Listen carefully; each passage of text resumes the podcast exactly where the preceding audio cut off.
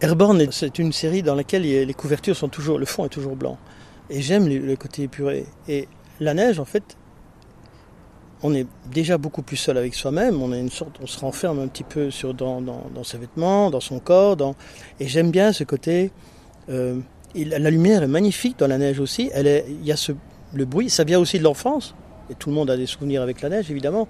Mais on en a aussi avec le soleil. Mais c'est quelque chose que je ne commente pas. Et ça me déplaît plus de dessiner des choses au soleil que, enfin, quand il fait chaud que quand, quand il fait froid.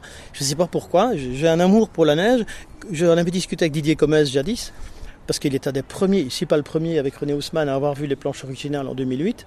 Euh, justement, parce que lui, je le vois encore sous ses, lunettes, et regardez la neige que je dessinais, alors que Didier Comès est le prodigieux dessinateur de neige. Et donc, mais seulement je la couleur. Voilà. Et donc, on, a, on avait le même amour pour ça. Il y a quand même beaucoup d'histoires de Comès qui se passent en noir et blanc. Et donc, la neige a toujours été importante. Et une petite révélation, c'est que quand j'ai commencé à faire de la bande dessinée quand j'avais 15 ans, et j'en ai 57, j'ai commencé à copier Comès. Et je suis venu à la bande dessinée par silence.